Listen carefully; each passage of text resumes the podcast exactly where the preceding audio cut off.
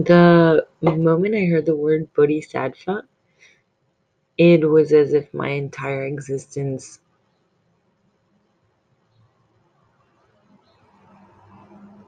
and purpose were put into words that I could never find. What better way to spend your life than seeking your own purest form and highest form of consciousness and moving toward your enlightenment by helping those around you become enlightened and help them on their journey to seek co- highest consciousness. It made so much sense. This is what I've wanted to do my entire life. Help people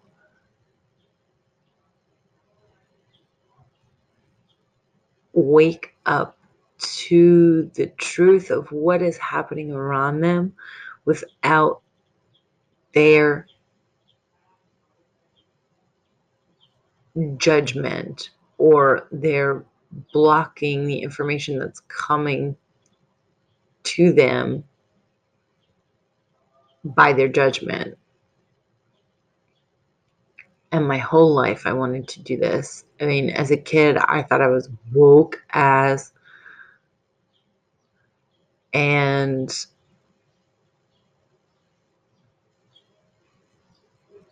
it was only as I got older that I, I realized um,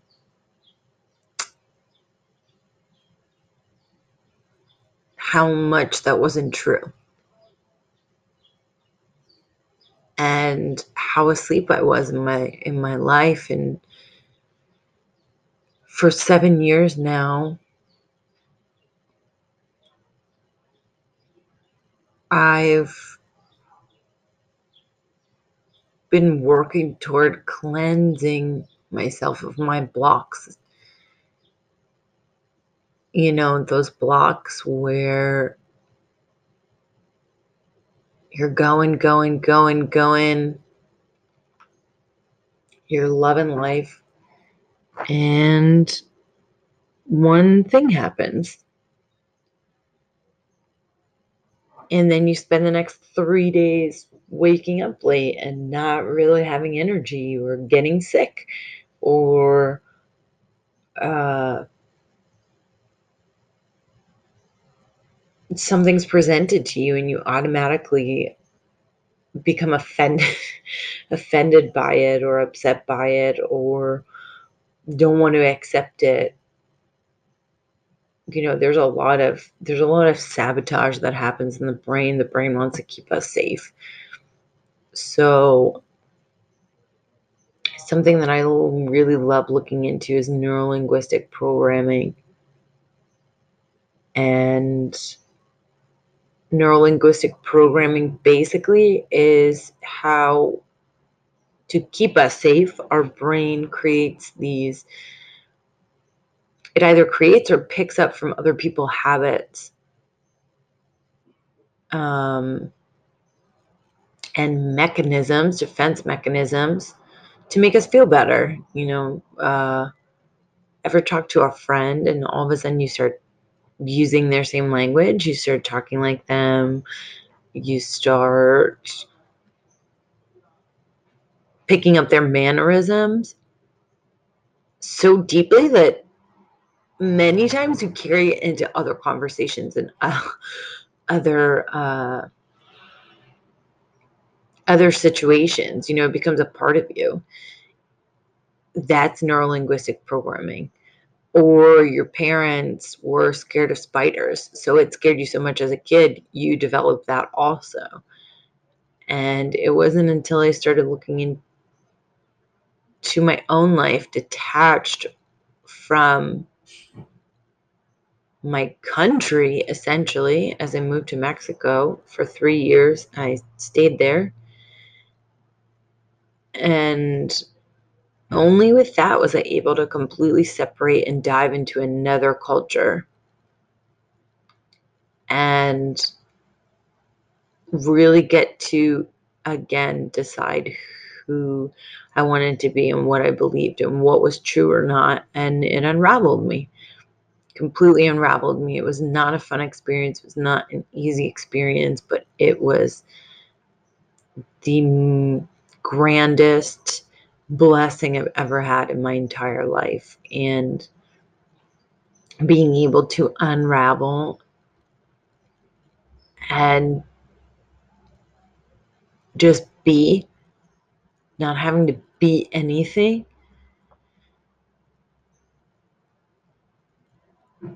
is really uh, a treasure. A treasure being able to be in that space. So, what I have learned is that nothing's certain. Uh, we don't have to live inside the box or any shape for that matter.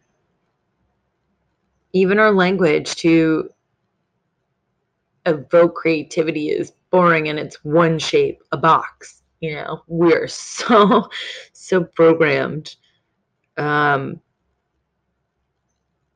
to follow and to take in information, to figure out is it safe? What's happening to me? Why is it happening to me? Is it okay that it's happening to me? what do I do with this information? How am I supposed to react? How what am I supposed to do? What am I supposed to do?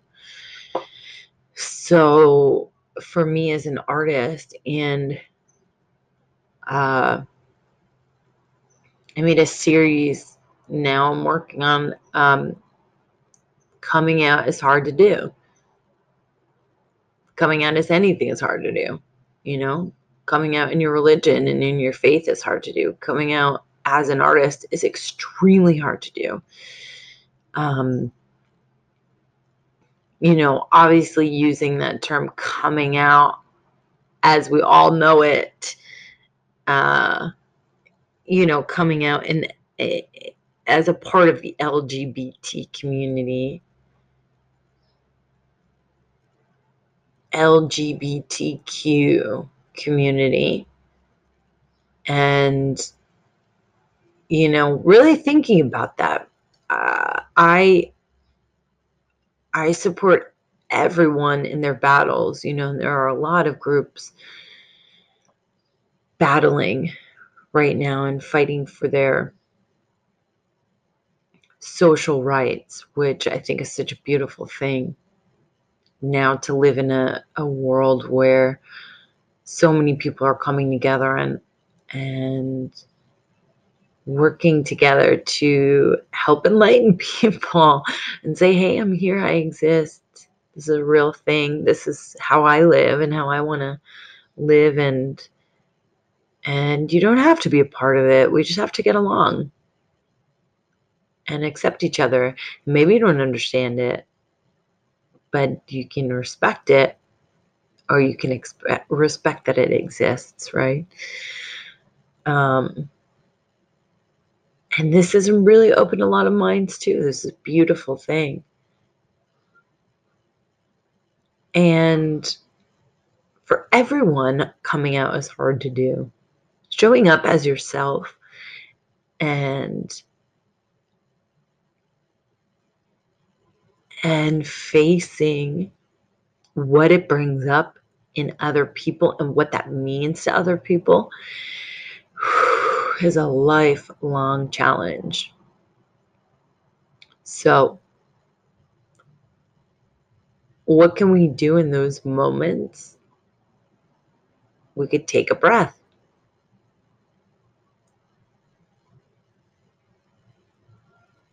The interesting thing is that when we practice on taking those breaths,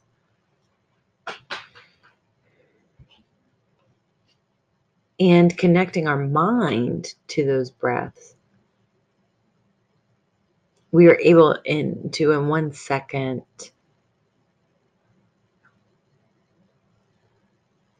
calm our story, spinning out about what's happening. And really just taking the information for what it is. And the more we practice this, it doesn't really, the practice and the moment don't happen one and the same. Although, yes, once you do start showing up in a mindful way, it is one and the same because you know you're going to see different levels and you're going to see deeper levels and at first maybe it's just saying uh no i can't do that extra shift or you know setting boundaries at work that's just the first level of it you know there you have countless situations and relationships and uh, moments where you have to show up in your life. So this will start unraveling and and there are levels, you know. And once you start really looking at these parts of your life and really analyzing or not analyzing and just accepting um, more things are going to show up. So, the first practice I would like to dive into with everyone is a sound map, sometimes it's called. And I've been using this technique. It's the first technique I've used seven years ago. Sorry, the second technique I've used seven years ago and uh, pretty powerful. So let's begin. If you want to join me. So find a comfortable seated position, or you can take this time to lie down while I talk. Uh, get settled as relaxed as you can be, that there's no tension in your body. You're not holding up your body or you can hold up your body if you want. Sometimes, if you're too relaxed, you fall asleep. Um, so let's do this quick. We'll close our eyes. Taking a deep breath. Feeling how your weight is distributed, how you're sitting, how you're breathing. If you're not breathing comfortably, open the chest, meaning straighten out your spine, lean back in your chair, I don't know, open open up that torso. And breathe into your belly.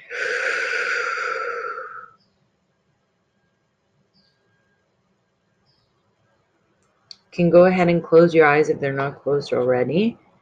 And I want you to just listen to the sounds around you. If you have headphones in, you're able to take out one headphone. Go ahead. So, first, we're going to start with my voice. I want you to imagine my voice as an object. And I want you to place that object with where it is in your surrounding environment. So, where is that sound coming from? And I want you to imagine it, even with your eyes closed. How far away is that sound? What direction is that sound in?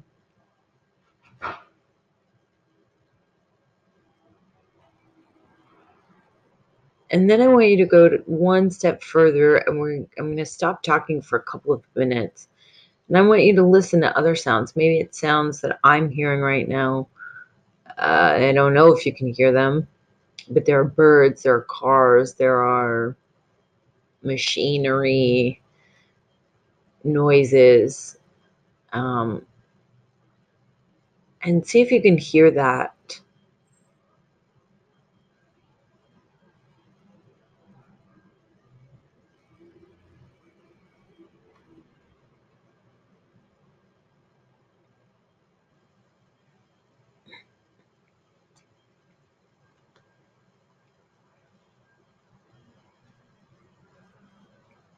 And now you can go ahead and listen to what's happening on your side of the speaker. What sounds are happening around you? Where are they in relation to your body? Are they close? Are they inside the same room? Are they inside the same house or building?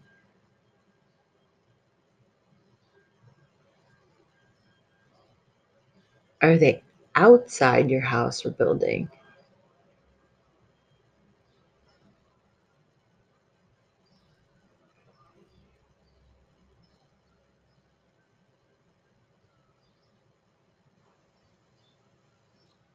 Go ahead and take another big deep breath.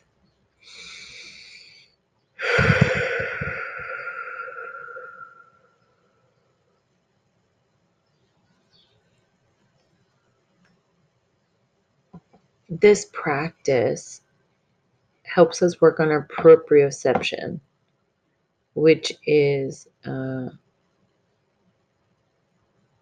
a really and it's really important to tap into it but it's really um really effective. It's a really effective sense to tap into. Your proprioception is one of your senses. We have 22 senses depending on how you define senses. And to me that's what makes up our sixth sense is just all those other senses that we forget we have, like magnetism, proprioception. Proprioception means that you can close your eyes and I know where my hand is. You know, I don't know. Uh, you can work on this with closing your eyes and trying to touch your finger to your toe with your eyes closed, you know, uh, or another body part, and working on our where we are in the world and where things are around us. So our body automatically receives this information. You automatically know where things are around you on some level, on a cellular level. Even though we're not mindful of it, we're not conscious of it, we're not consciously thinking always where we are or what sounds are happening around us. Um, we're not even really conscious of all our seven senses at the same time, always. So once we start tapping into these other senses, senses and these other subtleties, things start to open up and things will start to open up. It's a long practice. You know, it it seems like a thankless job in the beginning because it's things that we've deemed unnecessary and unimportant and that's why we're not mindful of them anymore because we're doing other things um, and using senses in other ways on a daily that that we think are more important you know which i'm not saying they're not important. Everybody has their own importance. However, if we feel imbalanced and stressed and unhappy, then we need to tap back into those senses and that ability to very simply, on a very cellular level, take in the information that's coming from it uh, to us from our environment. So, yeah, that's a little bit about what I do. Um, artifacts was created in in the thinking of art in action. You know, uh, art is art if it creates something in you, if it moves you. You know, you you see a painting or a movie think or even a commercial ad you know let's let's say you see a video clip and it makes you cry it brings you to tears well you're not actually that thing is not actually happening to you so what's happening is an exchange of energy. When you exchange emotions, you tell a story, you show something, and someone can read or see that 20 years later and cry. They're not eh, going through that moment. What they're experiencing is the energy of that moment and how that was translated and transmitted to them. And that's how I think of energy when we talk about energy work and um, spirit and your auric field and all of these really wonderful things. Um, it's not so much hippy dippy nonsense. It's really there. And